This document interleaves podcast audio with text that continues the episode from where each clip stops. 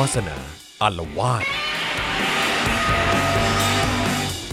สวัสดีครับ ต้อนรับทุกท่านเข้าสู่วาสนาอารวาสไลฟ์นะครับ อยู่กับผมจอมินยูนะครับเออจอห์นแว่นฟ้านะครับผมนะแล้วก็แน่นอนอาจารย์วาสนาครับค่ะอ่านะฮะวันนี้ก็ขอบคุณอาจารย์แบงค์ด้วยนะครับมาอยู่ใกล้ชิดกันนะฮะช่วยดูแลไลฟ์นี้นะครับนะฮะอะใครเข้ามาแล้วก็ขอความกรุณาช่วยกดแชร์นะครับแล้วก็กดไลค์ไลฟ์วันนี้ด้วยนะครับแล้วก็อย่าลืมใครที่อยากจะร่วมสนับสนุนให้เรามีกำลังผลิตรายการต่อไปได้นะครับก็สนับสนุนได้ผ่านทางบัญชี ธนาคารกสิกรไทย 0698 975 539 แล้วก็ทาง QR code ที่คุณสามารถสแกนได้จากหน้าจอตรงนี้เลยนะครับ แล้วก็นอกจากนี้ยังสามารถสนับสนุนเรานะครับผ่านทาง Membership ใน YouTube นะครับ กดปุ่มจอยหรือสมัครได้เลยนะครับผม แล้วก็ไปเลือกแพ็กเกจในการสนับสนุนเราแบบรายเดือนอที่ Facebook ใครสะดวกกว่าก็ไปกดปุ่ม Become a supporter ได้นะครับ นี่นะฮะที่เพจของ The Topic นั่นเองนะครับ แล้วก็สนับสนุนเราแบบรายเดือนได้เช่นเดียวกันนะครับนะฮะอะวันนี้ อยู่กับอาจารย์วัฒนานะครับหนึ่งสัปดาห์เต็มที่เราห่างหายกันไป กลับมาอีกครั้งหนึ่งนะครับ หลังจากผ่านวันที่ 6 ตุลาอ่าใช่ไหมฮะใช่ในบ้านใช่เราไปค่ะนะครับ เราก็คงจะต้องมาพูดถึง เอ่อเหตุการณ์ที่มันเกิดขึ้นในจีนด้วยค่ะเหมือนอย่างที่ชื่อชื่อตอนของเราในวันนี้นะครับว่า 6 ตุลา 2519 ในจีนเนี่ยมันเกิดอะไรขึ้น โอ้เพิ่งนึกออกอันนึงลืมลืมเอามาขอโทษขอโทษขอโทษอะไรครับ อะไรอะไรอะไรเกิดอะไรจขึ้นริงๆจะเอามาโฆษณาอะไรฮะได้ได้พัด พัดอะไรฮะ ได้พัดเอ่อ6ตุลาอ่าฮะพัดจิตภูมิศักดิ์อ๋อเหรอฮะใช่ว่าจะเอามาใช้ในอัในนอันสีรายชมการพูป่ะ มีพัดใช่ไหมเหมือนเหมือสีนชผมมเห็นพูเห็นเป็นอาจารย์วัฒเป็นานโพลาสยต์อยู่ใช่ถูกต้องอ่าอ่าอ่าสีชมพูเป็นลายจิตภูมิศักดิ์แล้วก็อ่ามีมีลายหมุดคณะราษฎรโอ้โห2563 ด้วย อันนี้ไปเอามาจากไหนฮะ คือมีกลุ่มบุคคลผู้สงวนนามโหนี่ต้องระมัดระวังมากใช่ใช่ในการนำเสนเป็อน น่าจะซ่องสมกันอยู่แถวคณะอักษรศาสตร์จุฬานั่นแหละอืมอืมเขาเขาเอามาแจกในวันรับปริญญาครับผมเออแจโอ้กโหให้มาแบแจบกวันรับปริญญาใชเลยเหรอ่แล้วก็ให้เพราะว่าวันรับปริญญามันร้อนมากคนมันเยอะอะไรเงี้ยก็เดี๋ยครัวบจะเป็นลมกันก็เอาพัดมาแจกอะไรเงี้ยอ่าผมเห็นแล้วใช่อ่าโอเคแล้วเราก็ถือถ้าถ้าถ้าไปดูที่ที่วาสนาโพสต์พับลิกไว้ในครับผม Facebook อะก็จะเห็นว่าเนี่ยเท่มากมีนะพาร์ทมีพาร์ทจิตภูมิศักดิ์จิตภูมิศักดิ์ได้ได้กลับบ้านแล้วจริง ๆ เพราะว่า เพราะว่าเอาไปแจกกันในงานรับปริญญาอ่าอะไรเงี้ยยอดเยี่ยมออก็เป็นพาร์ทแบบด้านหนึ่งเป็นรูปจิตภูมิศักดิ์แล้วก็อีกด้านหนึ่งบอกว่าอะไรนะ น่าจะจบไปตั้งแต่สองสี่เจ็ดห้าแล้ว แรงมากสีชมพู มีความน้ำน้ำใจน้องพี่สีชมพูมากขออภัยกับทีมงานที่วันนี้ฝนตกไง อีฉันก็เลยต้องแบบว่ารีบใส่เสื้อกันฝนฝ่าฝ่าฝนมามาใช่อะไรเงี้ยใช่ทำให้ใช่ลืมหยิบมาครับผมนะคะนะฮะแต่ว่ามีความมีอัปเดตความคืบหน้าของของการรับพี่จิตรกลับบ้านครับด้วยผมโอครับเคผมอืมขอโทษแล้ว disclaimer แล้วมี disclaimer เยอะ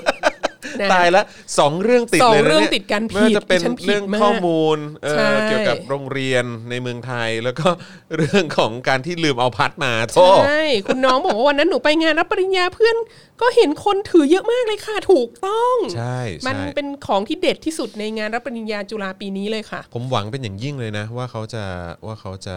เอิ่ม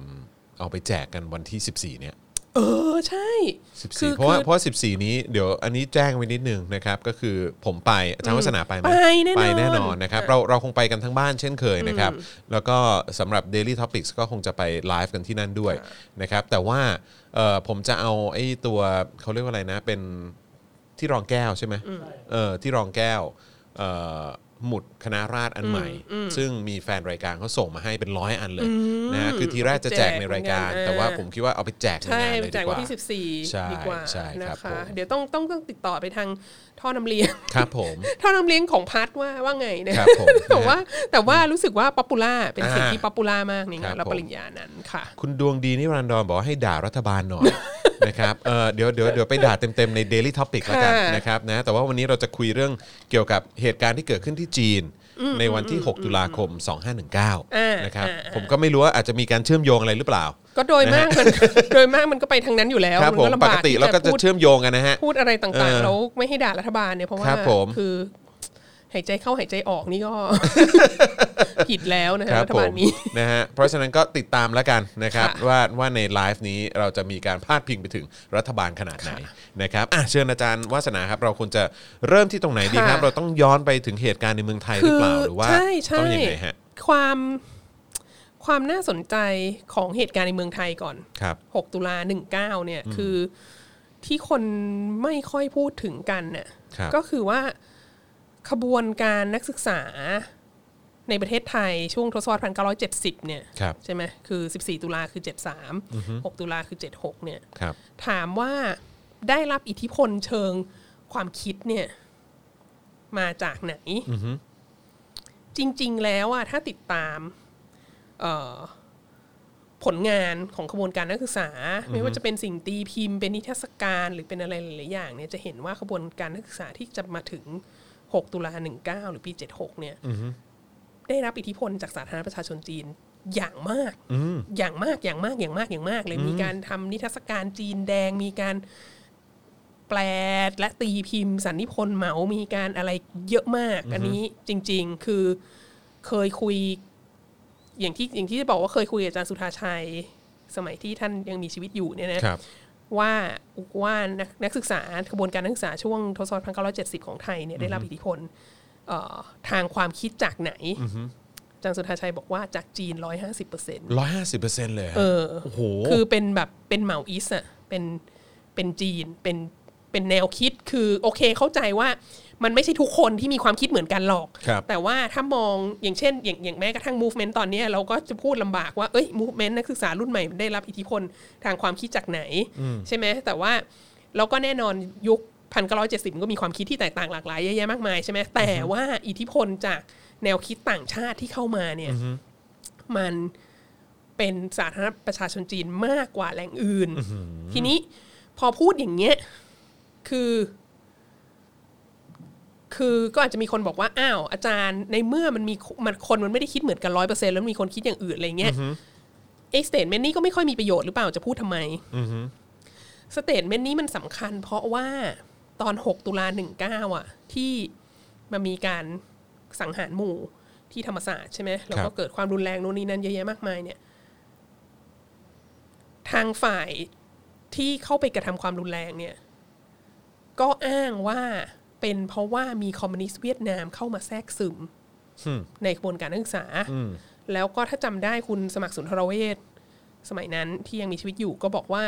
เออ6ตุลาเนี่ยมีแต่คนยวนที่ตายอ่าใช่ใช่แล้วก็ใช่มีคนใช่บอกว่านักศึกษาเนี่ยเป็นจริง ๆ แล้วเป็นพวกยวน เพราะว่าใส่รองเท้าแตะคีบๆโอ้อะไรเงี้ยคบผมคือมันมีนาราทีฟหลายอย่างมากว่าว่าเอ่อนักศึกษาเนี่ยเป็น เป็นยวนเป็นคอมมิวนิสต์ยวนครับไม่ใช่คนไทยอะไรเงี้ยอีกคำถามคนไทยหรือเปล่าเนี่ยมันก็เริ่มต้นมาจากแถวแถวๆนี้แหละ ทีนี้คำถามก็คือว่าทำไมทำไมในเมื่อเห็นชัดเจนว่าสิ่งตีพิมพ์ของนักศึกษา งานนิทรรศการกิจกรรมอะไรมากมายของนักศึกษาเนี่ย อ้างอิง เอ่อ แนวความคิดแบบเหมาอีสที่มาจากสาธารณรัฐประชาชนจีนเนี่ยแล้วทำไมเวลามาฆ่าเขาอะบอกว่าฆ่าเขาเพราะว่าเขาเป็นยวนอืมเพราะอะไรอืมก็อธิบายได้ว่าปีหนึ่งเก้าเจ็ดหกหรือปีสองห้าหนึ่งเก้าเนี่ยครับ มันเพิ่งจะปีเดียวหลังจากที่ นายกรัฐมนตรีไทยหม่อมราชวงศ์คือคริสปราโมทไปจับมือกับเหมาครับ แล้วก็ลงนามสถาปนาความสัมพันธ์ทางการทูตอย่างเป็นทางการ ในปี 2518 หรือ 1975 ดังนั้นเราเป็นมิตรประเทศกับจีนแล้ว ดังนั้นเราจะฆ่านักศึกษาของเราเนี่ย เราจะบอกว่าเราฆ่าพระจีนไม่ได้ เพราะว่าเราสถาปนาความสัมพันธ์ เสียหมด อย่างเป็นทางการแล้วเมื่อปีที่แล้วเราเป็นเพื่อนกันใช่ไหม ดังนั้นน่ะเอ่อเดี๋ยวจะคุณมัว ความอัน เขาเรียกอะไรอันตรายต่อความมั่นคงของชาติอะก็ไม่อาจจะมาจากจีนได้อะก็ต้องไปโทษเวียดนามแทนเออเพราะว่านั่นคือนั่นคือญวนนั่นคือเขาเรียกอะไรนั่นคือคอมมิวนิสต์อีกอันหนึ่งครับที่อยู่ใกล้บ้านเราและเป็นอันตรายอืมอืมแล้วความน่าสนใจก็คือจริง ๆ แล้วณจุดนั้นน่ะสาธารณรัฐประชาชนจีน กับเวียดนามคอมมิวนิสต์เนี่ย ก็อยู่คนละฝั่งกันนะทะเลาะกันนะ แล้วเดี๋ยวก็จะนำไปสู่สงคราม จีนเวียดนามที่เกิดขึ้นในในเวลาต่อมาด้วยอะไรเงี้ยครับแต่ก็คือชัดเจนมากว่าปีหนึ่งเก้าเนี่ย จีนเนี่ย เป็นพันธมิตรกับประเทศไทยแล้วครับแล้วก็แล้วก็เริ่มเอ็นเอียงไปทางสหรัฐอเมริกา แล้วด้วยเราอาจจะรู้ว่าก่อนหน้าที่หม่อมคึกฤทธิ์จะไปจีนเนี่ยประธานาธิบดีริชาร์ดนิกสันก็ไปจับมือกับเหมาแล้วด้วยซ้ำไป แล้วก็ครับผมณเวลานั้นสาธารณรัฐประชาชนจีนก็เข้าสหประชาชาติแล้วด้วย ดังนั้นถ้าเราจะ ฆ่าคนไม่มีทางสู้อะแล้วเราจะบอกว่าเราฆ่ามันเพราะมันเป็นคนเลวอะเราก็ควรจะบอกว่ามันเป็นคนเลวชนิดที่ ไม่ได้เป็นเพื่อนกับเราอะอืมเอออชนิดที่เราด่าได้อะไรเงี้ยเออ ก็เลย อันอันนี้ก็เอเมื่ออกี้เมื่อกี้อาจารย์วัฒนาบอกว่าเหมือนเอ็นเอียงไปทางสหรัฐอเมริกาด้วยใช่คือหมายความว่าไงฮะคือจีนก็เอ็นเอียงไปทางสหรัฐอเมถูริกกาต้อง มันเคยมีจังหวะนั้นด้วยเหรอฮะนี่ไงนี่ไงคือประเด็นก็คือว่าสหรัฐอเมริกาเนี่ย รบอยู่ในเวียดนามใช่ไหมครับรบมาตั้งนานแล้วตั้งแต่ฝรั่งเศสออกไป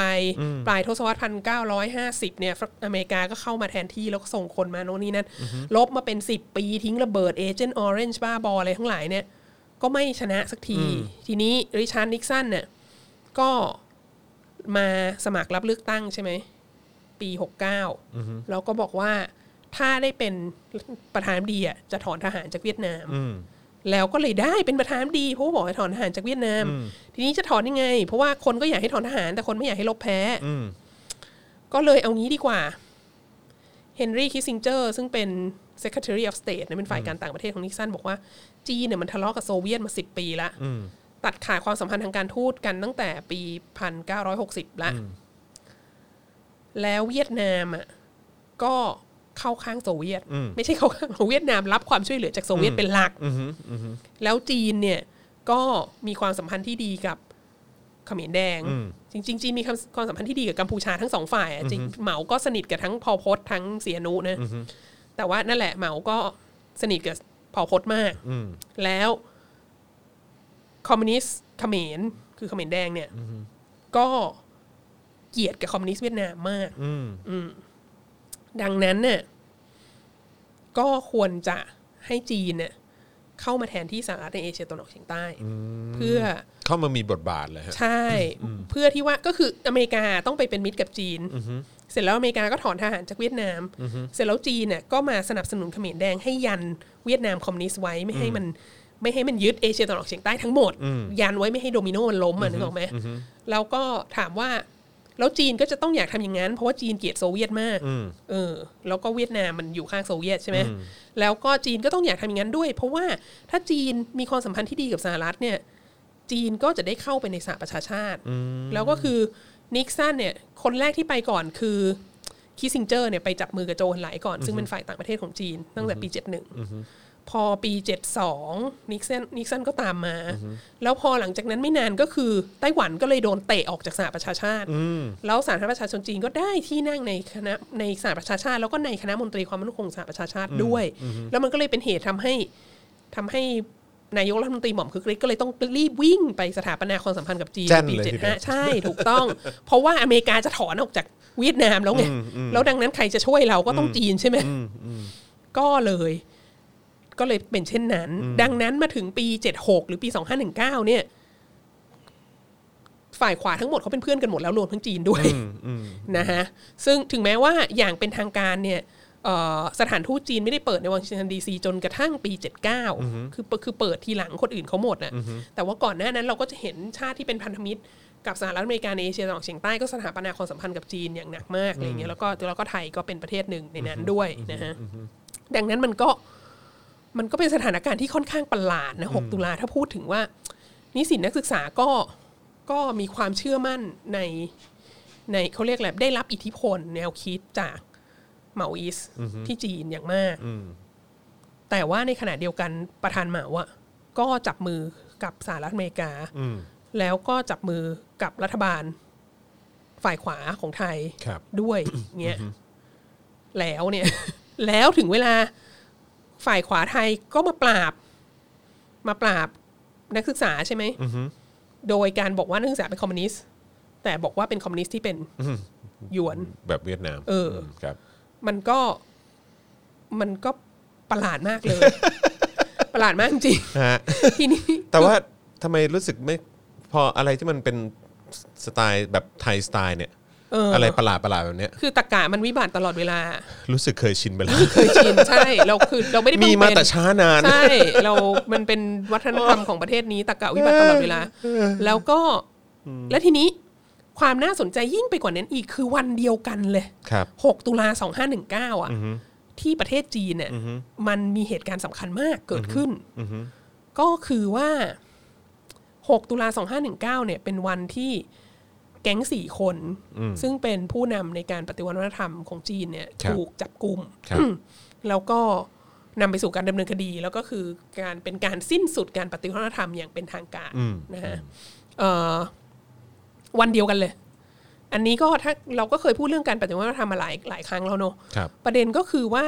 ประธานเหมาเนี่ย อสัญญกรรมวันที่ 9 กันยา 2519ในวันที่ 9 เดือน 9 2519เนอะครับเออแล้วก็หลังจากนั้นก็ยังไม่ชัดเจนว่าใครจะสืบทอดอำนาจประธานเหมาพูดไว้ว่าให้ฮวกัวเฟิงสืบทอดอำนาจ แต่ว่าคนนี้ไม่มีเบส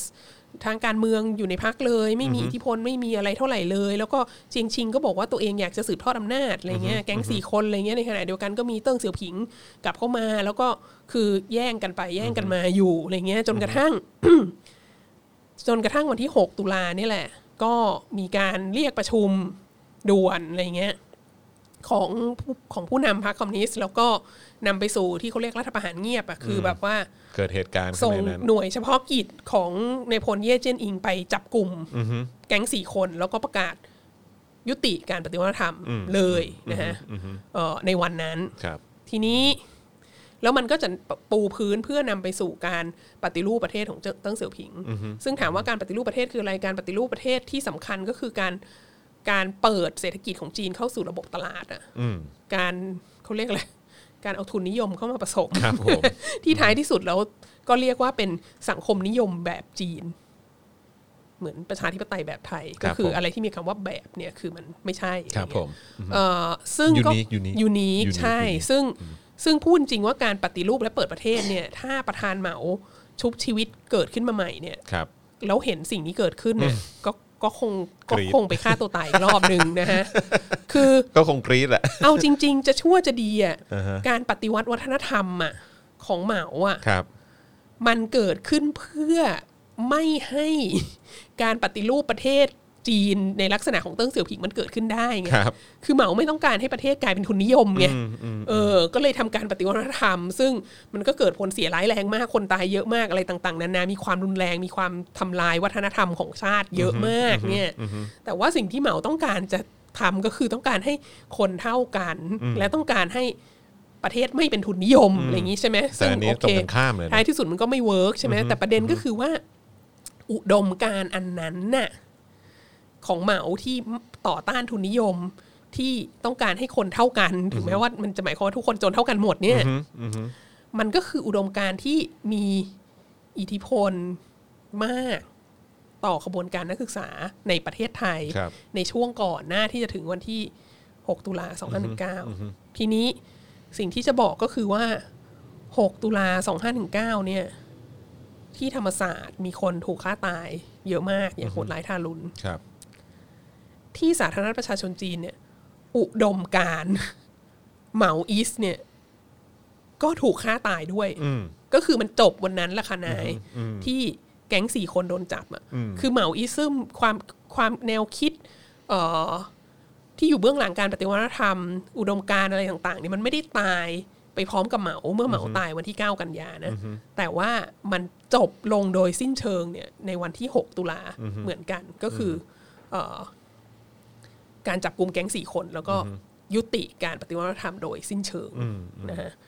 ก็คิดว่าประเด็นเนี้ยเป็นประเด็นที่คนคนไม่ค่อยพูดถึงเนาะเอ่อว่าว่ามันมีความเกี่ยวเนื่องสัมพันธ์กันอย่างมากกับสิ่งที่เกิดขึ้นในในประเทศไทย แล้วก็สิ่งที่เกิดขึ้นในประเทศจีนในวันเดียวกัน แล้วก็ความสับปรับปลิ้นปลิ้นปล้อนขนาดสาเหตุของการไปฆ่าเขา ก็ยังมั่วซั่วเลยของรัฐบาลฝ่ายขวาอะไรเงี้ยว่าไปฆ่าเขาเพราะเขาเป็นยวนอะไรเงี้ยซึ่งจริง ๆ แล้วมันมันแทบตรงกันข้ามกันเลยด้วยซ้ำไปอะไรเงี้ยเอออซึ่งก็ในแง่หนึ่งคิดว่าเป็นสิ่งที่คนอาจจะไม่ค่อยอยากพูดถึง เพราะว่าพอบอกว่านักศึกษาเป็นเหมาอีสอะครับมันก็จะมีคนโยงแน่นอน พวกคนโปรดของเราทั้งหลายอะทั้ง ทั้งหลายอะที่คุณชอบชอบๆอะแบบ พัดเหมสุขอะไรเงี้ยครับแบผมมั่วๆฮะสุพนัทพแบบงมั่วๆฮะสถาบันทิศทางไทยอะไรของเราเนี่ย ก็จะชอบโยสงถาบันมั่วแห่งไทยเอฮะอเออคือรับเขาก็ผมจะโยงว่าแบบ โอ้ยเนี่ยนะ มันเป็นเรศกาดมันเป็นปฏิวัติวัฒนธรรมมันเป็นเขมรแดงหลังๆเริ่มบอกเขมรแดงไปกันใหญ่เนอะเออ ซึ่งแบบ ซึ่งก็ก็ถ้าถามเรื่องแนวคิดเนี่ยเราก็คิดว่าก็ปฏิเสธไม่ได้นะว่าเขมรแดงอะก็ได้รับอิทธิพลทางความคิดจากเหมาอย่างมาก แล้วก็ปฏิเสธไม่ได้ว่าเขมรแดงว่าพอลโพสที่เป็นผู้นำเขมรแดงก็สนิทกับเหมามากแต่ก็อย่างก็นั่นแหละอย่างที่บอกว่าเหมาก็สนิทกับคนเยอะไงครับ คือเหมาก็สนิทกับเจ้านโรดมศรีหนุเนาะอืมอืมแล้วก็ณแอดวันพอยเจ้านโรดมศรีหนุก็เป็น head of state ของรัฐบาลเขมรแดงด้วยนะ ก่อนที่เขาจะ ญาติเขาโดนเขมรแดงฆ่าตายหมดอะไรเงี้ยเขาแล้วเขาก็เลยแบบเออเปลี่ยนใจแล้วอะไรเงี้ยเออด้วยนะฮะแล้วอีกอย่างหนึ่งที่เราคิดว่าสำคัญที่สุดก็คือว่า มันมีแนวคิดบางอย่าง อยู่เบื้องหลังการปฏิวัติวัฒนธรรมของเหมา หรือแม้กระทั่งการการปฏิวัติของเขมรแดงที่มันเป็นแนวคิดเรื่อง เรื่องคนเท่ากันนะที่มันเป็นแนวคิดว่า เออมันไม่ควรจะมีอภิสิทธิชน มันไม่ควรจะมีคนที่ใช้เงินภาษีของเราได้เยอะแยะมากมาย ชาวบ้านก็ Unlimited อดตายกันครัจะบแย่ผมอยู่แล้ว แล้วก็ยังคงอยู่กันต่อไปได้ แล้วมันไม่ควรมันไม่ควรจะมีคนที่สามารถไปยิงลูกชาวบ้านตาย แล้วก็ไม่ต้องรับผิดชอบอะไรเงี้ยเออ คือที่มาของการปฏิวัติ เหล่านี้อะมันก็มีที่มามาจากปัญหา จากระบบที่มันมีความเหลื่อมล้ำมากมากมากมากมากมากจริง ๆ ที่พูดทั้งหมดนี้อะไม่ได้บอกว่าการปฏิวัติวัฒนธรรมมันดีหรือเขมรแดงดี เราก็เห็นด้วยว่าสิ่งที่เกิดขึ้นตามมาจากกระบวนการการปฏิวัติวัฒนธรรมหรือเขมรแดงเนี่ย มันก็ชิบหายไปปวงอย่างหนักมาก ก็คงไม่มีใครอยากให้กลับไปเป็นอย่างนั้นครับแต่ว่า ทั้งหมดเหล่านี้ก็ไม่ได้ทำให้แนวคิดที่บอกว่าคนเรามันควรจะเท่ากันมีศักดิ์ศรีความเป็นมนุษย์เท่ากันน่ะมันเป็นสิ่งไม่ดีใช่ไหมใช่ใช่มันมันต่างกันนะ เราต้องเข้าใจมันต่างกันคือไอ้แนวคิดที่ว่า คือแนวคิดมันดีแต่ว่าก็คือแบบอย่าไปอย่าไปคือบอกว่าจากไอ้การกระทำที่มันแบบว่า คือเราคิดว่าเลวร้ายขนาดนั้น มันแล้วไม่ได้มีแต่แล้วเลยรดแปดเปื้อน มันไม่ได้มีแต่ Red Guard กับเขมรแดงหรอกที่บอกว่าคนเราควรจะมีศักดิ์ศรีความเป็นมนุษย์เท่ากันนะคือสิ่งนี้ก็แบบ คนอื่นก็คิดอย่างนี้ตั้งเยอะตั้งแยะอะแม่ชีเทเรซา Amnesty International แบบ โลกฝั่งประชาธิปไตยจำนวนมากเขาก็เขาก็คิดว่าคนเราควรจะมีศักดิ์ศรีความเป็นมนุษย์เท่ากัน ดังนั้นมันไม่ใช่เรื่องที่อยู่ดีๆ คุณจะโผล่มาแล้วก็แบบเนี่ยดูซินักศึกษามันอยากให้คนเท่ากันเนี่ยมันเป็นเขมรแดง คือเอออันนี้ใช่มันเป็นความตรรกะวิบัติไงใช่ซึ่งแบใช่บใช่ซึ่งประเทศนี้มีเยอะมากเอออแต่ในขณะเดียวกันน่ะเราก็คิดว่ามันก็สำคัญที่ ที่ขบวนการคนรุ่นใหม่นะวันนี้จะจะชัดเจนในความคิดของตัวเอง ว่าตัวเองที่สิ่งที่ต่อสู้ในทุกวันนี้คือต้องการประชาธิปไตยต้องการเอ่อให้คนทุกคนมีศักดิ์ศรีความเป็นมนุษย์เท่าเทียมกันอะไรเงี้ยต้องการหยุดการละเมิดสิทธิมนุษยชนโดยโดยภาครัฐอะไรเงี้ยเอออันเนี้ยควรจะทำให้ชัดเจนเอ่อเพราะว่าเราคิดว่า เราคิดว่าการเคลื่อนไหวหลาย ๆ อย่างที่ผ่านมาในในอดีตอะคือจริง ๆ แล้วการเคลื่อนไหวทางการเมืองที่มีคนเกี่ยวข้องด้วยเยอะ ๆอะมันก็จะมีประเด็นนี้เสมอแหละว่าบางทีเออบางทีอาจจะถ้าไม่มีความชัดเจนในแง่ของเป้าหมายเชิงอุดมการ์เนี่ย ก็อาจจะนำไปสู่ความงงความพลาดความ ไม่เป็นอันหนึ่งอันเดียวกัน หรือไม่รวมตัวกันเท่าเท่าที่ควรได้อะไรเงี้ยก็แต่คิดว่าคิดว่าคนรุ่นใหม่ยุคนี้ก็ก็ไม่ไม่ไม่ได้มีปัญหาอย่างนั้นมากเท่าไหร่แล้วนะ เราค่อนข้างประทับใจที่ผ่านมาก็คือว่าเอ่อน้องๆนักศึกษานักเรียนอะไรทั้งหลายที่ออกมาเนี่ยเขาออกมาปุ๊บเขาจะยื่นข้อเสนอของเขาชัดเจนเลยเนาะสามข้อเคลีสิยบร์มากข้อเลยอะไรเงี้ยเคลียร์ใช่มากเคลียร์ว่ามากฉันต้องการสิ่งเหล่านี้อะไรเงี้ย ซึ่ง เอ่อเราคิดว่าอันนี้ก็ดีจะได้รู้ชัดเจนว่าว่าต้องการอะไรอะไรแล้วก็ใช่แล้วก็ทุกคนที่ไปร่วมอยู่ใน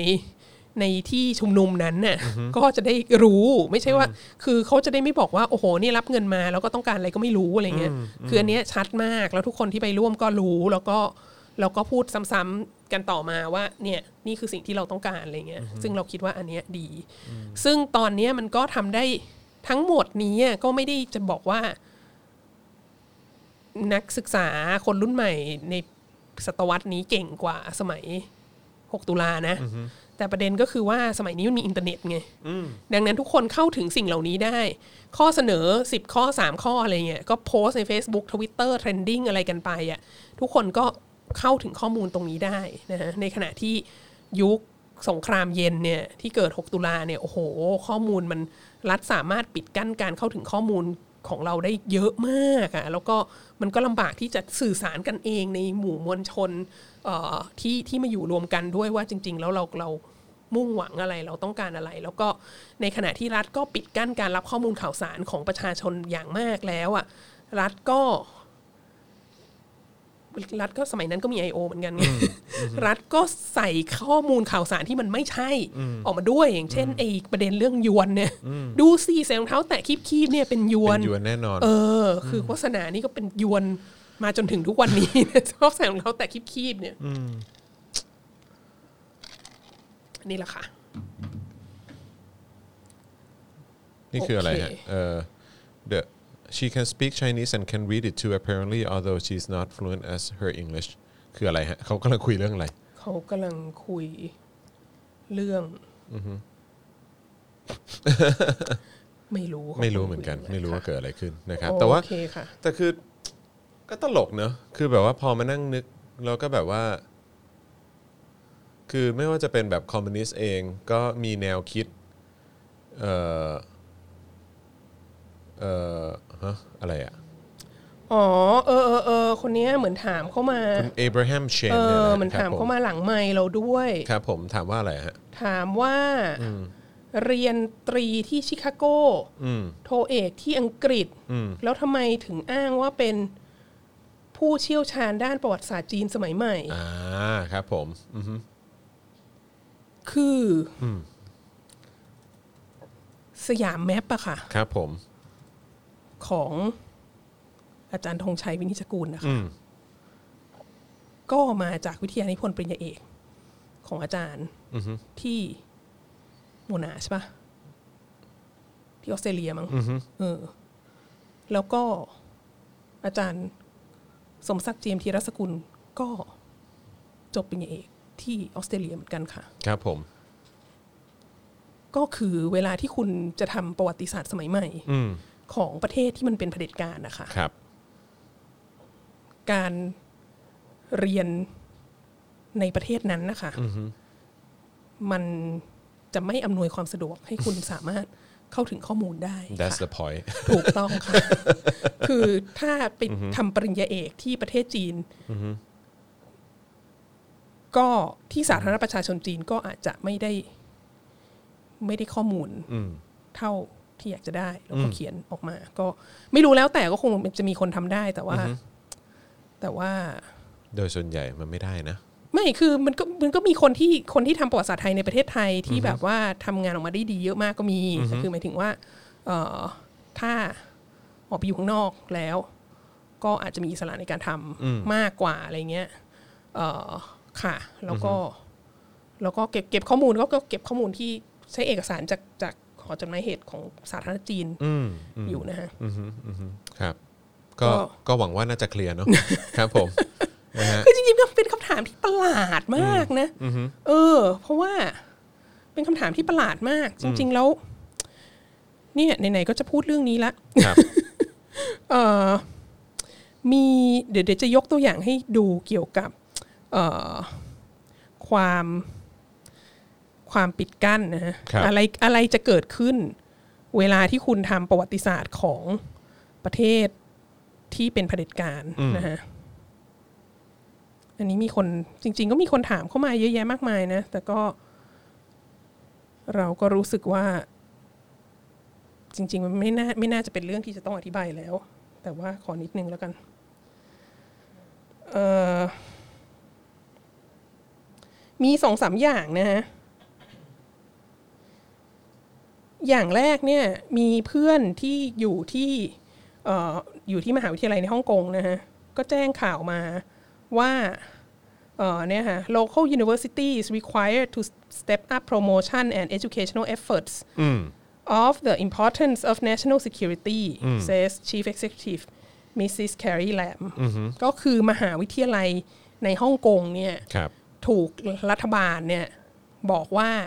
ต้องนำเสนอต้องให้ความรู้กับนักศึกษาว่ากฎหมายความมั่นคงเนี่ยมันเป็นประโยชน์และมันเป็นสิ่งที่ดีและอะไรต่างๆ ซึ่งแน่นอนที่สุดประเด็นเนี้ยก็เป็นเรื่องที่เออเป็นเรื่องที่คนฮ่องกงจำนวนมากรวมทั้งคนที่อยู่ในมหาวิทยาลัยรวมทั้งคนที่อยู่ในวงวิชาการด้วยก็ไม่เห็นด้วยนะฮะอ๋อคุณเอ b บร a ฮมบอกว่า อ๋อ ไม่ใช่อย่างนั้นก็คือหมายความว่า คือคิดว่าแบบ ได้ได้ทราบข้อมูลที่เป็นเวอร์ชั่นภาษาจีนบ้างหรือเปล่า อ๋ออีฉันทำทำประวัติศาสตร์จีนก็ต้องใช้เอกสารจีนสิคะก็ต้องก็ต้องอ่านอยู่แล้วอะค่ะ เดี๋ยวเดี๋ยวขอขอเสริมนิดนึงนะครับผมเมื่อกี้อ่านยาวๆแล้วก็คือประมาณว่าจบจากเอ่ออังกฤษอืมกับอเมริกากับอเมริกามาแล้วแบบข้อมูลส่วนใหญ่ได้มาจากคนคนที่เป็นข้างนอกที่เป็นข้อมูลภาษาอังกฤษอะครับอืมเขาเขามองอย่างนั้นคือถ้าถามว่าอาจารย์ได้ ได้ดูเวอร์ชั่นภาษาจีนหรือเปล่าภษจีนหรืออะไรอย่างหรืองี้ เปล่า แล้วก็มันมีข้อมูลหลาย ๆ อย่างที่แบบมันเป็นภาษาจีนอย่างเดียวที่ไม่มีข้อมูลภาษาอังกฤษคือ แล้วเขาก็ถามต่อว่า อาจารย์เข้าใจภาษาจีนไหมอย่างเงี้ยครับ อืมอืมคือคืออาจารย์เออคุณไม่สามารถจบได้ดีกรีจากประวัติศาสตร์จีนจากออกซฟอร์ดได้โดยไม่ใช้เอกสารจากจีนนะฮะชั้นต้นเป็นภาษาจีนนะคะเออ คือมหาวิทยาลัยอื่นอาจจะได้ แต่ว่ามหาวิทยาลัยอีฉันไม่ได้นะคะอันนี้อันนี้เป็นเออเออเออมันก็คงเป็นคำถามที่คนไม่ไม่ค่อยรู้นะ แต่ว่าในคนในวงวิชาการรู้สึกว่าเป็นคำถามประหลาดมากเออแล้วก็นี่มีอีก มีข่าวหนึ่งบอกว่าเออปัญหาเรื่อง Data Dump นะฮะครับ คือ รัฐบาลจีนเนี่ย ดัม Data ลงไปในระบบเยอะมากทำให้เอ่อทำให้มีปัญหากับกับการทำงานวิจัยนะฮะเอ่ออันนี้แปลว่าอะไร มันส่งผลกับการทำงานวิจัยใช่ไหมเออออย่างเช่น ข้อมูลภาษาจีนเลย ข้อมูลภาษาจีนเลย เรื่อง เรื่องการปฏิวัติวัฒนธรรมเนี่ยครับเป็นสิ่งที่รัฐบาลจีน ค่อนข้างเซนซิทีฟอะไรเงี้ยทำทำมากไม่ค่อยได้อะไรเงี้ยก็คือคือคือเพราะมันมันเกี่ยวข้องกับความน่าเชื่อถือของของพรรคมันเกี่ยวข้องกับความชอบธรรมของประธานเหมาอะไรเงี้ยดังนั้นน่ะรัฐบาลจีนค่อนข้างจะควบคุมการทำวิจัยเรื่องการปฏิวัติธรรมอย่างอย่างอย่างเข้มเข้มข้นมาก แล้วก็ห้ามมีพยายามปิดกั้นให้มีการทำเอ่อการทำพิพิธภัณฑ์การปฏิวัติวัฒนธรรมอะไรเงี้ย แต่ว่าสิ่งที่รัฐบาลจีนทำเนี่ยไม่ใช่แค่ไม่ไม่เหมือนรัฐบาลไทยที่แบบห้ามพูดเรื่อง 6 ตุลาแล้วทุกคนก็เลยพูดเรื่อง 6 ตุลาหมดเลยเนาะสิ่งที่รัฐบาลจีนทำคือดัมข้อมูล ลงมาในระบบเยอะมาก คือทำเอกสารทำทำวิเคราะห์วิจัยทำอะไรเกี่ยวกับประวัติศาสตร์ของการปฏิวัติวัฒนธรรมอะออกมาเยอะมากมีเอกสารทางราชการของจีนเรื่องการปฏิวัติวัฒนธรรมเยอะมาก ที่สามารถเข้าถึงได้ง่ายมาก แล้วก็เป็นภาษาจีน แต่ว่าก็เป็นเวอร์ชั่นที่รัฐบาลอยากให้ได้ไง แล้วอันนี้ก็นำไปสู่ว่าคนที่ทำวิจัยเรื่องเนี้ยแล้วอยู่นอกประเทศจีนเป็นคนจีนนะอยู่นอกประเทศจีนนะแล้วเขาอย่างอย่างคนที่เคยสอนภาษาจีนเราสมัยอยู่ที่อเมริกาเนี่ยเขาทำ online memorial ให้เหยื่อของการปฏิวัติวัฒนธรรม แล้วเขาก็ให้คนน่ะส่งแบบคำให้การปากคำมาว่าอะไรเกิดขึ้นถ่ายรูปมา แล้วก็แบบข้อมูลเกี่ยวกับญาติเขาที่โดนซ้อมตายหรือโดนอะไรเงี้ยส่งมาแล้วก็ ทำเป็น online memorial อะเอ่อก็คือเก็บข้อมูลเก็บข้อมูลเป็นเป็นออนไลน์ Data อะไรเงี้ยครับปรากฏว่าเปิดไปได้สิบกว่าเดือนมั้ง ก็โดนแบนที่ในแผ่นดินใหญ่คือเว็บไซต์นี้ห้ามอะไรเงี้ยแล้วก็ปิดกั้นไม่ให้คนแบบส่งเข้าถึงข้อมูลไปให้อะไรเงี้ยแล้วมันก็เลยมีคำถามขึ้นมาว่าอ้าวก็ถ้าเผื่อว่ารัฐไม่ปิดกั้นข้อมูลเรื่องการปฏิวัติวัฒนธรรมแล้วทำไมทำไมต้องแบนอะทำไมต้องแบนเว็บไซต์อันนี้คำตอบก็คือว่า เพราะว่าเขาฟลัด เขาฟลัดตลาดเนี่ยด้วยข้อมูลของตัวเองไงทีนี้ทุกวันนี้ถ้าคนจะททำวิจัยเรื่องการปฏิวัติวัฒนธรรม สมมติอย่างง่ายที่สุดเลย อ่านอ่านภาษาจีนได้เนี่ย ก็สามารถเข้าถึงข้อมูลของรัฐบาลจีนเนี่ยได้ง่ายมากที่สุดง่ายกว่าอย่างอื่นทั้งหมดนะเอออแล้วแนวโน้มก็คืองานที่ออกมามันก็ มันก็ต้องออกมาโดยให้เขาเรียกแล้ว เป็นไปตามเวอร์ชั่นของรัฐบาลจีน ซึ่งมันใช่หรือเปที่ล่าก็ไม่รู้ที่เขาต้องการเออออืมนะฮะก็น่าน่าจะพอเข้าใจนะฮะว่าว่ามันเป็นอย่างไรเอ่อคุณนบบอกว่าอาจารย์อาจารย์ชี้ช่องให้กองทัพไทยดั้มข้อมูลบ้างนะเนี่ยกองทัพไทยต้องอ่านอ่านหนังสือให้เป็นบ้างค่ะ ใช่ใช่เออนะฮะคุณเอบราฮัมบอกว่าเอ่อขอบคุณนะครับสำหรับเอ่ออะไรนะสำหรับการเอ่อที่ที่อธิบายอะไรอย่างนี้อืมค่ะครับผมนะฮะ ค่ะเออได้ค่ะครัไม่บผมไม่เข้าใจก็ถามได้ค่ะครับจะอผธิมบายค่ะนะฮะอาจารย์วัฒนาครับสุโขทัยเดี๋ยวก่อนนะนี่เรื่องเรื่องเรื่องเอ่อประเด็นที่เราคุยกันในวันนี้เออเราเราได้เราได้คุยหมดหรือยังถึงปลายทางแล้วใช่ไหมฮะเรื่องที่จยังยังยังยังใช่ไหมฮะตกใจแป๊บนึงเพราะว่ามีอีกสองเอสาอมอย่าครับงผมอ่าได้ได้ครับค่ะได้ครับต่อฮะแหมพอดีก็ไปเริ่มอ่านมีคำถามเออพอดีไปอ่านคำถามซะก่อนอ่านะไม่ไม่เออแต่มันก็มันก็เกี่ยวข้องกันก็ครัต้อบงผมขอบคุณคุณเอฟราแฮมเฉินเพราะคว่ารับผม เพราะว่าเราก็ยังสงสัยเหมือนกันว่าเราจะหลีดไปสู่หัวข้ออื่นที่เราจะไปยังไงได้อย่างมันไรไม่ค่อยเกี่ยวกันครัก็บคือผมว่าเออมันมีเรื่องเนี้ยแหละ เรื่องเรื่องการให้ข้อมูลหรือหัวข้อหรือแบบจีนในปัจจุบัน หรืออะไรอย่างนี้ใช่ไหมเออแล้วมันมีข้อมูลเพิ่งออกมาอันนึง ซึ่งตลกมากเลยจริงๆว่าสนาเห็นข้อมูลนี้มาสองสามวันละครับ แล้วก็ตอนที่เห็นทีแรกอะ ก็ คิดว่าฉันจะไม่แชร์สิ่งนี้หรอกเพราะแค่นี้ฉันก็กลับไปเมืองจีนไม่ได้แล้วอะไรเงี้ยอืมแต่ว่าพอสองสามวันต่อมาครับเอ่อ voice ไม่รู้ voice TV หรือ voice ออนไลน์อะครับผมก็มาเล่นข่าวนี้ในภาษาไทย เราก็เลยบอกว่า โอเคไม่เป็นไรนะอะมีคนเล่นถ้าข่าวนี้ในภาษาไทยแล้วเอออืมเราครัก็บเล่นได้แล้วผมสื่อไทแต่ยอันเนี้ยเล่นละเออ แล้วเราก็เลยเราก็เลยกลับไปดูข่าวนี้อีกที แล้วเราก็รู้สึกว่าข่าวนี้มันน่าสนใจมากเลยอะก็คือว่า เออ ในกลุ่มเศรษฐกิจที่ที่เป็นผู้นำของโลกอะ่ะครับพวกแบบพวกประเทศพัฒนาแล้วอะ basically ก็คืออเมริกายุโรปตะวันตก แล้วก็แล้วก็ญี่ปุ่นแล้วก็เอ่อออสเตรเลียอะไรพวกเนี้ยเขามันมีงานทำวิจัยของ Pew Research Center ใช่ไหมอ๋อเรื่อง global เรื่องนี้ trends อ่าแล้วเขาก็บอกครับว่าเอ่อในกลุ่มประเทศผู้นำทางเศรษฐกิจของโลกพวกเนี้ยเอ่อมีความมี คนเนี่ยมีทัศนคติที่เป็นลบอะต่อจีนน่ะมากขึ้นเยอะมากอะตั้งแต่ปี 2019 ถึง 2020 เนี่ย มากขึ้นเยอะมากแล้วสาเหตุสำคัญมากอย่างหนึ่งก็คือเอ่อก็คือปัญหาเรื่องการระบาดของโควิดครับ -19 นะฮะแล้วก็ที่บอกว่าที่บอกว่ามีทัศนคติที่เป็นลบต่อจีนมากขึ้นเนี่ย คือมันมันขึ้นจากแบบ กลางกลางๆแบบ เขาเรียกอะไรไต่ๆอยู่ที่ห้าสิบเปอร์เซ็นนิดหน่อยอะขึ้นมาเป็นแบบเจ็ดสิบแปดสิบเปอร์เซ็นอะไรเงี้ยเอ่อออสเตรเลียนี่ขึ้นมาแปดสิบเอ็ดเปอร์เซ็นครับญี่ปุ่นนี่ขึ้นมาเป็นแปดสิบหกเปอร์เซ็นต์นะฮะแล้วประเทศเหล่านี้ถ้าดูกราฟอะก็จะเห็นว่ามันเริ่มต้นเมื่อปีสองพันสองอะคนที่ไอ้กราฟของคนที่มองจีนในแง่บวกอะมันอยู่สูงกว่ากราฟของคนที่มองจีนในแง่ลบนะแล้วมันก็ เนี่ยเพิ่งจะมาไขว้กันแล้วก็มาสึกมามาถึงในระดับที่คนที่มองจีนในแง่ ลบเนี่ยมันสูงกว่าคนที่มองจีนในแง่บวกมากออสเตรเลียเนี่ยมีมองในแง่ลบ 81%มีมองในแง่บวกเนี่ย15%อะไรเงี้ยญี่ปุ่นนี่มองในแง่บวก9%เอ่อแง่ลบ 86%เนเธอร์แลนด์เนี่ยมองในแง่บวก 25%แง่ลบ 73%เยอรมันเนี่ยคือ 71 ต่อ 25 อะไรเงี้ย คือมันสูงมากนะฮะ แล้วก็แล้วก็แน่นอนเดี๋ยวก็จะมีคนแบบเทียบกับอเมริกา แต่เทียบกับอเมริกาก็เทียบกับอเมริกาได้จริงๆอันนี้ตลกมาก คือว่าประเทศต่างๆที่อยู่ในที่อยู่ในผู้นำเศรษฐกิจโลกพวกเนี้ยถ้าถามว่าเขาทำไมเขาถึงเนกาทีฟกับจีน ก็คือว่าเขารู้สึกว่าจีนเนี่ยแบบ ควบคุมโคโรนาไวรัสไม่ดีพอ แล้วมันก็เลยทำเป็น global pandemic และอะไรเหล่านี้ แล้วจีนก็แบบไม่เหมือนอาจจะแบบไม่ให้ความร่วมมือหรืออะไรก็ไม่ทราบคือมีหลายอย่างแต่ว่าที่สำคัญมากอย่างหนึ่งคือเกิดการเกิดขึ้นของของการระบาดของโควิด -19 นะฮะ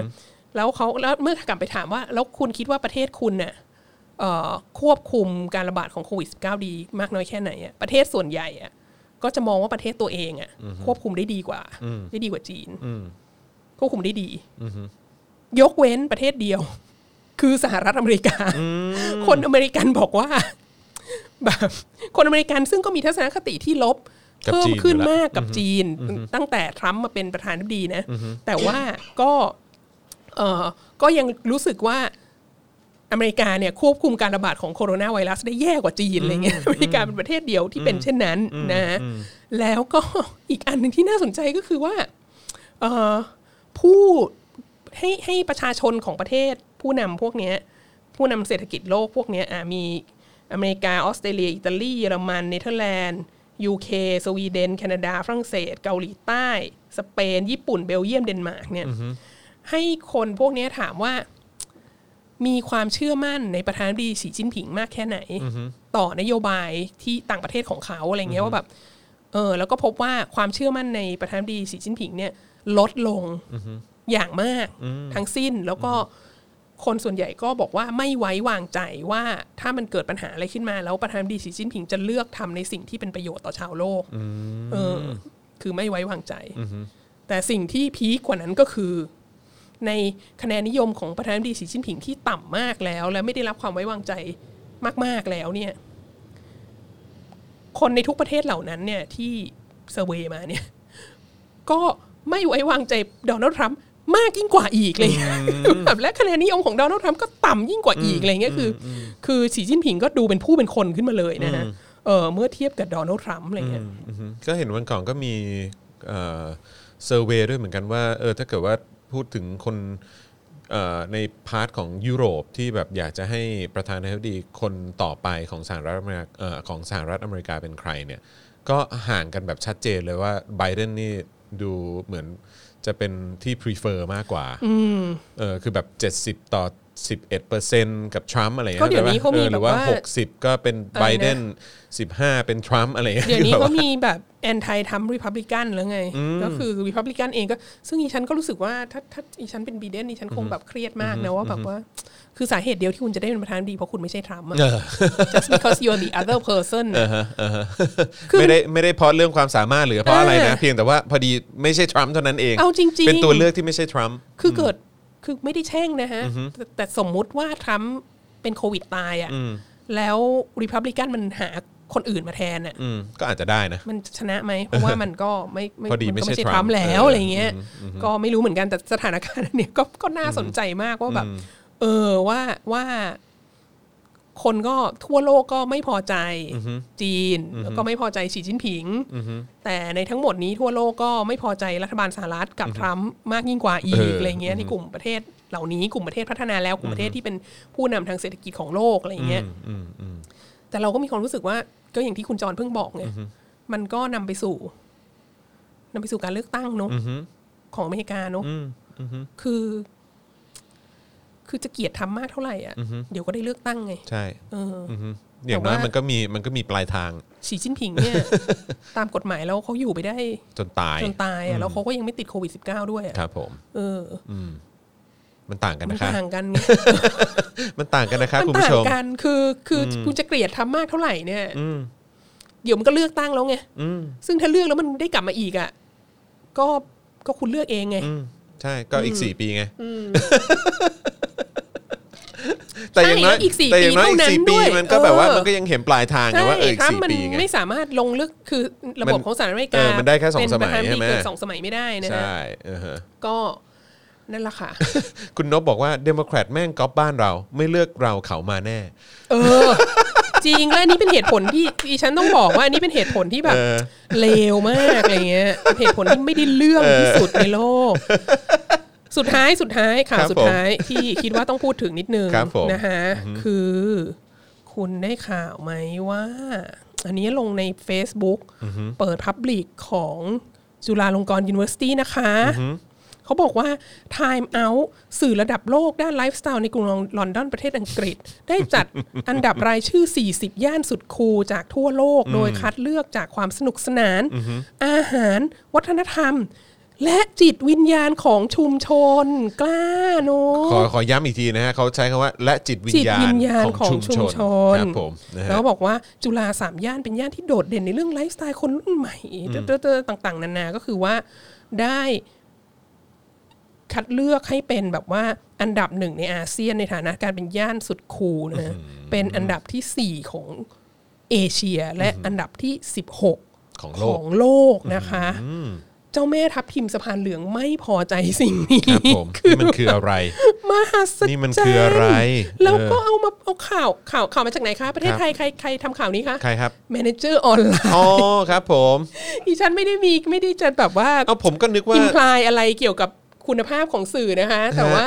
Manager Online ก็ทำข่าวนี้ แต่ผมก็แปลกใจนะ คือแบบว่าเฮ้ยเอ่อ Manager ดูเขาจะแบบ pro ไปทางด้านอะไรที่มันเกี่ยวกับจีน เกี่ยวกับอะไรพวกนี้ใช่ไหมเอออใช่อนุรักษ์นิยมอะไรอย่างงี้ใช่ไหมแต่ว่าถูกพ อเป็นเรื่องสารเจ้าแม่ศาลเจ้าแม่ทัทับบทิทิมมเนี่ยดูเงียบกริบเชียเออหรือเออแบบจริง ๆ ชุมชนแบบเซียงกงอะไรเท่านั้นเออที่เขาอยู่กันมาก่อนแล้วเขาโดนไล่หรือสนไปตั้ที่งนานลิ้แล้มวเนี่ยหายไปไหนฮะเนี่ยเออเออออกมาปกป้องเจ้าแม่ศลทับทิมทับเนี่ยทิมหน่อยสิไม่เพอใจสิ่งนี้นัดโอเคนะ คือจะชิคจะคูลอะไรทุกอย่างคุณไม่สามารถวางอยู่บนความเฟกได้ใช่นะฮะครับผมก็ก็ก็เนี่ยแหละค่ะคือเออเราก็เราก็เลย ขอวอนใครช่วยส่งข้อมูลไปให้ time time out อัปหน่อยเดตหนึ่นะเรื่องอัปเดตนิดนึงคุณเรื่อุตสาห์ศาลเป็นเจ้าแม่ทับสื่อทิมระดับนินึงโลกเออบอกว่าของเป็นอังกฤษอะไรเงี้ยโทษโทษทีนะฮะเขาใช้คำว่าอะไรอีกทีนะฮะจิตจิตจิตวิญญาณของชุมชนจิตวิญญาณของชุมชนเออได้รับโอ้ครับผมอันดับหนึ่งในเอเชียฮะในด้านจิตวิญวัญาณฒนธรรมจิตวิญญาณของชุมชนนี่เขาไลฟ์สไตล์และจิตวิญญาณจะโดนชุมชฟ้องกี่ล้านนะฮะเป็นพันล้านเลยเถอะคือโดน คนดูแลศาลเจ้าครัเนี่บยผมโดนฟ้องมากกว่าเห็นไหมฮะมากกว่ามูลค่าของโครงการครัที่บคุณผมจะสร้างทั้งหมดอะไรจิตเงี้ยวิญญาณของชุมชนครับจิตวิญญาณของนะฮะชุมชนก็โดนโดนฟ้องไปหลายพันล้านเออนะฮะเป็นพันล้านมหันะศฮะจรรย์ข่าวสนุกอันเกี่ยวสนานเนื่องครักับบจีนและจีนพ้นทะเลในวันนี้แหมสุดยอดครับสุดยอดโอครับเคค่ะจบแล้วค่ะโอ้ยวันนี้วันนี้วันนี้ฮอตนะเนี่ยวันนี้มีคนเข้ามาตั้งล้านหกเนี่ยเออ not bad not bad เออมีความไปเอ็ดเขาไงดูซิเออแฟนคลับต้องมาขอโทษออกสื่อ ขอโทษขอโทษขอโทษขึ้นขึ้นขึ้น เออนะฮะเอ่ออะไรเนี่ยคุณคุณคุนบยบอยักงไง ละไม่มีร้านเหล้าให้กิน เออผมเป็นรุ่นท้ายๆที่ได้ดื่มที่สามย่านโอ้คุณนบบอกเออครับจผริงมไปกินตามห้างนี่มันแพงมากช่วงนี้ก็ต้องถแบบว่านั้นไปดื่มกาแฟอย่างเดียวแถวนั้น กาแฟก็แพงเออคือนึกออกไหมครับผม เพราะมันเป็นห้างคือแล้วคือร้าอะนเหล้าไม่มีไงก็คือแบบเปิดแต่ร้านกาแฟไงเออเออ ครับผมนะฮะ คืออาหารอะไรข้าวกงข้าวแกงอะไรก็หายากแล้วเกิดไปกินตามห้างก็แพงมากนะครับผมนะ อะไรนะร้านเหล้าเหรอร้านเหล้ามันเคยเห็นมีละตรงตรงรถไฟฟ้าลาดเทวีป่ะมันเคยมีใช่ไหมปิดไปแล้วเหรอ ปิดไปแล้วปิดไปแล้วร้านเออนี้ก็น่าจะเจ๊งเพราะโควิดเนี่ยแหละอ่าอ่าอ่ามีคนถามคำถามอันอันเป็นมีคนชิ้นเป็นอันเป็นคุณนาวินถามมาเป็นชิ้นเป็นอันเลไม่ยไม่จบแล้วเหรอคนนี้ครับ คนนี้ยังคุณโว Vol- ทพัสโว Vol- โวทับส์อะไรเนี่ย Voltaps ทำไมคนต่างชาติสามารถสร้างเขตปลอดภัยในนานกิงได้ในปี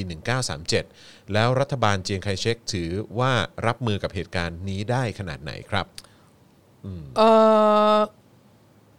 ต้องเป็นคนต่างชาติที่แล้วมันเป็นเยอรมันด้วยนะเออชื่ออะไรนะจอห์นราปเปอร์หรืออะไรสักอย่างเนี่ยคือเป็นสมาชิกพรรคนาซีด้วยนะแล้วฮะเออ คือมันก็ต้องเป็นคนต่างชาติ เพราะว่าณเวลานั้นปลายปี1937เนี่ยดานกิงแตกแล้วไงครับแล้วก็ญี่ปุ่นก็เข้าไปยึดแล้ว ดังนั้นจิงเคเชกไม่อยู่นะที่นั้นแล้ว ย้ายมาตั้งเมืองหลวงที่อื่นแล้ว ดังนั้นไม่สามารถรับมือได้ ก็แล้วถามว่าทำไมคนต่างชาติ ทำเซฟโซนได้ก็เพราะว่าเอ่อในพวกเมืองใหญ่ๆพวกนี้ของเมืองในเมืองจีนช่วงสงครามโลกเนี่ยทั้งเซี่ยงไฮ้ทั้งนันกิงเนี่ยก็จะมีแบบมีเขตที่คนต่างชาติอยู่เขตเช่าอะ่ะแล้วก็เขตพวกเนี้ยมันก็จะเหมือนคล้ายๆ กับแบบเหมือนเขตสถานทูตเหมือนเขตอะไรเงี้ยคืออเป็นประเทศที่สามอะไม่ได้เป็นอยู่ในคู่สงคราม ระหว่างจีนกับญี่ปุ่น ซึ่งก็ทั้งสองฝ่ายก็จะไม่พยายามไม่ยุ่งกับเรื่องพวกนี้อ๋อเหรอฮะอะก็เลย ก็ก็เลเลยยนะเนี่ยว่ามีพื้นที่แบบนี้ด้วยอ่าใช่เขาก็เขาก็จะไม่เข้าไปยุ่งและอีกอย่างอย่างคุณคนเนี้ยจอห์นราเบอร์เนี่ยก็เป็นแบบเป็นสมาชิกพรรคนาซีใช่ไหมดังนั้นก็คือ ก็ก็เยอรมันก็อยู่ในฝ่ายอักษะด้วยกันโคกันได้ เออ ซึ่งคือจริง ๆ แล้วเขาก็เขียนจดหมายไปหาฮิตเลอร์ด้วยนะ ว่าญี่ปุ่นมันทำความเลวร้ายมากอยู่ที่นานกิงโน่นนี้นี้เราคิดว่าประเทศเราอะไม่ควรจะเป็นพันธมิตรกับญี่ปุ่นอ๋อเหรอฮะเออนะก็อาจจะไม่ค่อยรู้เท่าไหร่ว่าที่ประเทศตัวเองกำลังทำอะไรอยู่ครับอะไรผมเงี้ยก็ก็เปิดห้องลมแก๊สกันเลยทีใชเดียว่อืมแต่ก็ครับผมก็มีมีลักษณะนี้อยู่อีกอันหนึงก็คือที่เซี่ยงไฮ้เนี่ยที่เซี่ยงไฮ้เนี่ยมี มีวัดยิวอันใหญ่มากอะ่ะ มีศาสนสถานของยิวอันใหญ่มาก แล้วก็มีมีเกตโตมีชุมชนยิวที่มาอยู่ด้วยกันเยอะมาก เพราะคว่านยิวเหรอฮะคนยิวมาช่วงในสจีงนครามนะใช่ที่เซี่ยงไฮ้เพราะว่าเออเพราะว่าทูตของสาธารณรัฐจีนเนี่ยเหมือนแบบออกวีซ่าให้ไม่จำกัดน่ะ คืออันนี้ก็ก็เป็นคนที่ต้องได้ได้เขาเรียกเลยได้รับการเชิดชูเกียรตินะเขาก็ได้รับการเชิดเชิดชูเกียรติอะคือให้แบบคนยิวที่ต้องการหนี นาซีอะให้ไปเมืองจีนได้ แล้วเขาก็เลยมาขึ้นที่เซี่ยงไฮ้แล้วก็คือก็คือญี่ปุ่นก็ไม่ไปยุ่งกับกับคนยิวตรงนี้ก็คืออยู่กันลำบากหน่อยอยู่กันแออัดหน่อยแต่ว่าไม่ทุกวันนี้ยังมีชุมชนนี้อยู่มีไหอะมียังอยู่แล้วก็เหรอทุกทุกปีก็จะยังมีแบบตัวแทนจากอิสราเอล แล้วก็ตัวแทนลูกหลานของคนโฮโลคอสอะไรเงี้ยมามาขอบคุณมาแสดงความขอบคุณที่ ที่ที่เมืองอะไรชุชฮะนที่เซี่ยงไฮ้ที่เซี่ยงไฮ้เออค่ะโอ้โห สุดยอดอื้อหือต้อง search เลยทีเดียวนะฮะโอ้โห history of Jews in China ก็สามารถไปหาดูกันได้นะครับใช่นะค่ะฮะมีมีคนนี้ถามน่าสนใจคุณบุรณิตคุณบุรณิตบอกว่าขอความเห็นครับ กรณีนักวิจัยจีนที่ลี้ภัยไปสหรัฐอเมริกา แล้วแฉว่าโควิดสร้างจากจีนเนี่ยเชื่อถือได้ขนาดไหนครับ ก็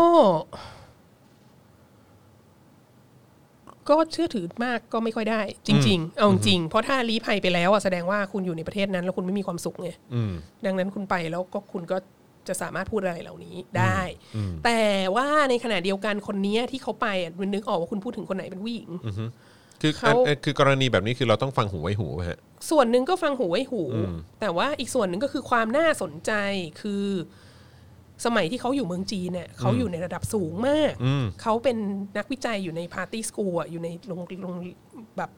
หน่วยวิจัยของพรรคอะครับแล้วก็ที่แบบเขาเรียกอะไร train คนในพรรคอะไรเงี้ยเออดังนั้นเขาอยู่ในระดับที่ค่อนข้างสูง แล้วเขาเข้าถึงข้อมูลอะไรต่างๆ ได้ค่อนข้างเยอะ เราอาจจะไม่เชื่อเขาเพราะเราอาจจะคิดว่าเขาชังชาติหรืออะไรเงี้ยแต่ความน่าสนใจมากประเด็นหนึ่งก็คือว่าเขา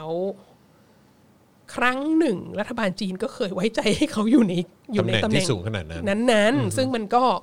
มันก็บอกอะไรที่น่าสนใจพอสมควร ซึ่งมันไม่เหมือนกับแบบคนเกาหลีเหนือที่มันมีข่าวที่เป็นอาจจะเป็นแม่บ้านหรือเป็นอะไรเป็นเป็นเด็กสาวอะไรที่ไม่ได้มีตำแหน่งไม่ได้มีอะไรแล้วหนีออกมาแล้วเล่าให้ฟังว่าเกาหลีเหนือมันเลวร้ายมากอะไรเงี้ยซึ่งก็ก็อย่างที่บอกว่ามันก็ต้องแบบฟังหูไว้หูประมาณหนึ่งอะไรเงี้ยอันอันนี้ในเคสนี้ก็ต้องฟังหูไว้หูเหมือนกัน แต่ว่ามันก็ มันก็เป็นเรื่องใหญ่เรื่องที่น่าสนใจควรจะเป็นว่า มันมีคนในระดับนี้ออกมาแฉด้วยนะ แต่ถามว่าเชื่อได้มากน้อยแค่ไหนก็อีกเรื่องหนึ่งก็เชื่อไม่ได้อีกอะคืออคนเกลียดกันหนีอะไรออกมาแล้วแล้วออกมาพูดเนี่ยโอกาสใส่ไฟก็มีเอสูงอมันก็มันมันก็เชื่อเชื่อมากก็ไม่ค่อยได้เหมือนกันค่ะครับผมนะฮะเอ่ออันไหนดี คุณพอลลี่ไหมค่ะเป้าหมายของรัฐบาลจีนต่อโลกคืออะไรคะ คนญี่ปุ่นหลายคนคิดว่าคนจีนอยากครองโลก เพราะสิ่งที่กำลังเกิดขึ้นกับซินเจียง เพื่อนๆเข้าใจไปถึงขั้นกลัวว่าจีนจะทำแบบเดียวกับซินเจียงที่ญี่ปุ่นโอ้โหขนาดนั้นเลยเหรอคือไม่คิดว่ารัฐบาลจีนอยากครองโลกค่ะคิดว่ารัฐบาลจีนไม่บ้าคลั่งขนาดนั้น คือถ้าเป็นลุงลุงแถวนี้อาจจะเป็นเรื่องหนึ่งนะแต่ว่าเราคิดว่ารัฐบาลจีนค่อนค่อนข้างฉลาดมาก ผู้นำพรรคคอมมิวนิสต์จีนเนี่ยไม่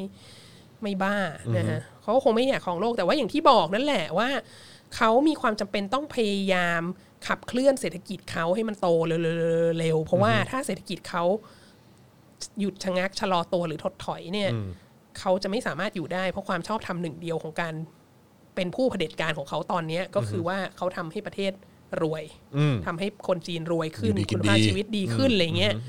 ดังนั้นถ้ามันชะถ้ามันถดถอยหรือมันชะลอตัวอย่างนี้ไปเรื่อยๆเนี่ยเขาจะอยู่ไม่ได้อืมอืมแล้วการที่เขาจะพยายามผลักดันให้มันกลับมาเติบโตมากอีกครั้งอะมันก็ต้องมีทรัพยากรมาก มันก็ต้องมีแรงงานมาก มันก็ต้องมีตลาดเพิ่มขึ้นมาก ดังนั้นมันก็เลยทำให้เขาต้องผลักดันไม่กับโปรเจกต์ที่มันออกไปนอกประเทศ อย่างเช่น BRI อะไรเงี้ยซึ่ง มันก็อาจจะทำให้มีความรู้สึกว่าแบบเอ้ยเขาอยากของโลกหรือเปล่าเราคิดว่าจริงๆแล้วไม่มันคือมันคือสถานการณ์การเมืองภายในประเทศเนี่ยมันผลักดันที่ต้องตอบโจทย์ให้กับนโยคนในบายในประเทศด้วยใช่ถูกต้องแล้วก็ชินเจียงเนี่ยอาการหนักมากเนี่ยก็เพราะว่าชินเจียงมันเป็นปากประตูไปสู่เอเชียกลางแล้วคืออเส้นทางสายใหม่ศตวรรษที่ 21 ของเขาอะครึ่งหนึ่งของ BRI ของเขาอะที่จะแล่นผ่านที่จะแล่นผ่านเอเชียกลางเข้าไปในตะวันออกกลางแล้วไปถึงยุโรปเนี่ย มันต้องผ่านผ่านตรงนั้ชินนเจียงก่อน แล้วถ้าเอาชินเจียงไม่อยู่เนี่ยมันก็ไม่ต้องไปทำต่อแล้วไงซึ่งก็นั่นเลยเป็นเหตุนั่นเลยที่เป็นเหตุทำไมถึงโหดให้ตรงต้องนั้นโดนมากอย่างหนักค่ะ คุณนูนูนูทอนหรือเปล่าเออเจมส์เนี่ยเขาบอกอะไรขอขอขอเรื่องอะไรฮะอาจารย์เห็นไหมฮะเติ้งลี่จินเรื่องที่จินนักร้องเหรอฮะเอออ๋อครับผมทำไมเหรอ คือจะจะให้เล่าเรื่องให้เล่าเรื่องให้เล่าเรื่องเอ่ออะไรเกี่ยววกับงการบันเทิงจีนเหรอฮะค่ะเออครับผม เอ่ออาจอาจจะต้องอีกเอพิโซดหนึ่งนะคะคุณ เยอะ IV Tuber บอกว่าตอนนี้จีนป่วนมากครับ ไอดอลญี่ปุ่นพูดว่าประเทศไต้หวัน มาดูไลฟ์สตรีมเยอะ ชาวจีน ชาวเน็ตจีนไม่พอใจมากจนต้นสังกัดต้องสั่งพักงาน อ๋อ อันนี้รู้สึกว่าเราจะคุยกันไปแล้วทีใช่นึงใช่ ใช่อ่าฮะเอ๊ะเมื่อก็ข้างบนจริงๆนี้ก็ว่าเขาไม่ได้นะ เพราะว่าคือหมายถึงว่าตอนนี้ทุกคนก็ต้องพยายามลงสู่สมรภูมิเอ่อ สมรภูมิอินเทอร์เน็ตแล้วอะอ่าครับคือผมนึกออกไหมแบบอะไรอะพันธมิตรชานมอะไรก็แบบทวิตเตอร์อะไรเงี้ยก็ก็คือมันก็เกิดขึ้นมาทั้งทั้งไต้หวันทั้งฮ่องกงอะไรก็ใช้สิ่งเหล่านี้ในการเอ่อส่งเสริมฐานของตัวเองอะก็ก็จีนก็จีนก็ต้องเข้ามาสู่สมรภูมินี้ ดังนั้นก็ไม่แปลกที่คุณก็จะเห็นแฮชแท็กแบบ One China หรือเห็นแบบ การแบนไอดอลอะไรต่างๆ จากทางฝั่งจีน ก็เป็นปฏิกิริยาโต้กลับจากการที่ทั่วโลกเขาก็ใช้อินเทอร์เน็ตเขาก็ใช้สื่อนี้ครับเอผมออ เออเขาจีนไม่อยู่ในสี่ประเทศที่อ๋อใช่เพราะจีนไม่ใช่ทวิตเตอร์ใช่ไหมอ่าใช่ครับผมที่ทวิตเตอร์บอกว่าแบน แบน account IO ใช่ไหมครับผมเออออืมนะนี่ฮะคิดดูจีนยังไม่อยู่ในกลุ่แต่มไทนั้นยเลยนี่อะสุดยอดนะ ไทยนี่แบบว่านำชาวบ้านเขาหใช่ลายแอคเคาท์จากเลยอะไรนะนะพันห้าร้อยเก้าสิบสี่แอคเคาท์ของไทยเก้าร้อยยี่สิบหกแอคเคาท์ใช่มคหัรับศจรรย์ล่อไป900ฮะเออ IO ไทยทั้งนั้นเออสร้างชื่อบนแพลตฟอร์มโลกเออไม่รู้เป็น follower อีกชั้นกี่คน ครับผม นะฮะ follower ผมด้วยฮะ อยากจะรู้เหมือนกัน นี่ follower ผมต้องหายไปเยอะแน่เลย นี่มีคนตามอยู่ล้านห้านี่สงสัยเขาบล็อกตอนนี้ผมคงจะเหลือแค่ หลักแสน I.O. เยอะเหลือเกินนะฮะเอ๊ะเมื่อสักครู่นี้มีเอ่อเมื่อกี้มีคุณฟ้าป่ะฟ้าขอดูข้อความคุณฟ้าหน่อยขึ้นไปอีกขึ้นไปอีกขึ้นไปอีกคุณฟ้าอ่านี่ครับเอ่ออาจารย์คะอย่างทหารของพรรคก๊กมินตั๋งที่อพยพเข้ามาในประเทศไทยปัจจุบันยังได้รับการสนับสนุนจากทางไต้หวันอยู่หรือเปล่าคะโอ้อันนี้ซับซ้อนมาก อืมเออ สลับสลับกันไป อืมคือไต้หวันเขาเป็นประชาธิปไตยใช่ไหม ครับ แล้วตอนเนี้ยเขาเป็นประธานาธิบดีแล้วก็รัฐบาลของเขาว่าเป็นพรรค DPP ใช่ไหม ครับ ซึ่งมันเป็นพรรคขั้วตรงข้ามของก๊กมินตั๋งใช่ไหม ครับ แล้วพรรค DPP เนี่ยก็เป็นพรรคที่ต้องการต้องการสองจีนเนี่ย ครับ คือไม่ต้องการจะเป็นสาธารณรัฐจีนต้องการจะเป็นไต้หวัน อือฮึแล้วดังนั้นนะเขาก็เลยไม่ค่อยชอบ อือฮึ การที่ การที่มีแบบเขาเรียกอะไรเครือข่ายก๊กมินตั๋งอยู่แถวทางตอนเหนือของไทยอะไรเงี้ยอืมอืมเขาก็จะอาจจะไม่ให้ความสนับสนุนเอ่อมากเท่ากับสมัยสมัยที่เป็นประธานาธิบดี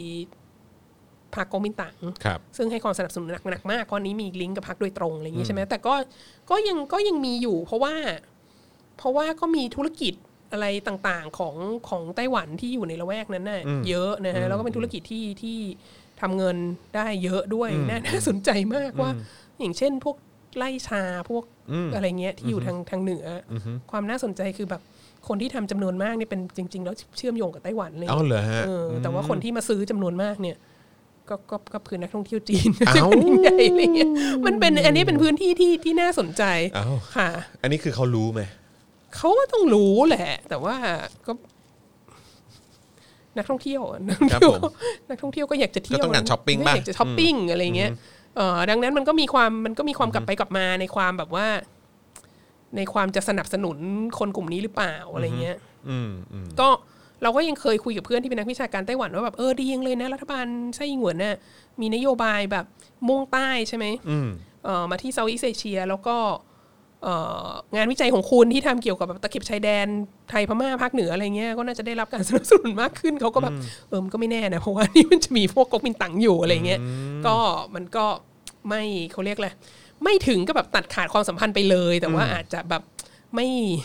ไม่อบอุ่นมากเท่าสมัยรัฐบาลก๊กมินตั๋งนะคะ คุณนบบอกว่า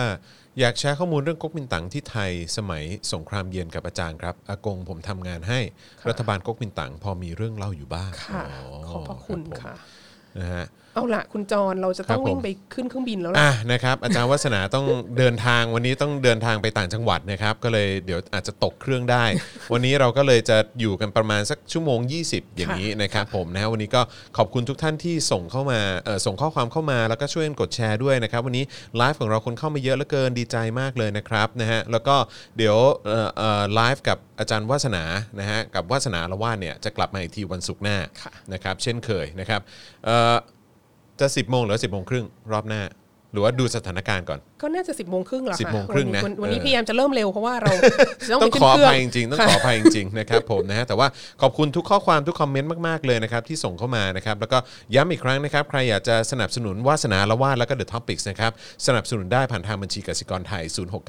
0698 975 539 แล้วก็สแกน QR Code กันได้นะครับนะฮะคุณปันทารีบอกว่าโอ้โหคิดถึงอาจารย์วัฒนาแย่เลยนะครับนะไม่เป็นไรเดี๋ยวกลับมาเจอกันสุกร์หน้าแน่นอนนะครับผมนะฮะยังไงวันนี้ขอให้อาจารย์วัฒนาเดินทางโดยสวัสดิภภาพละกันนะครับแล้วเดี๋ยวเรากลับมาเจออีกครั้งกับวัฒนาอารวาสในวันศุกร์หน้านะครับ วันนี้เราสามคนลาไปก่อนนะครับ สวัสดีครับ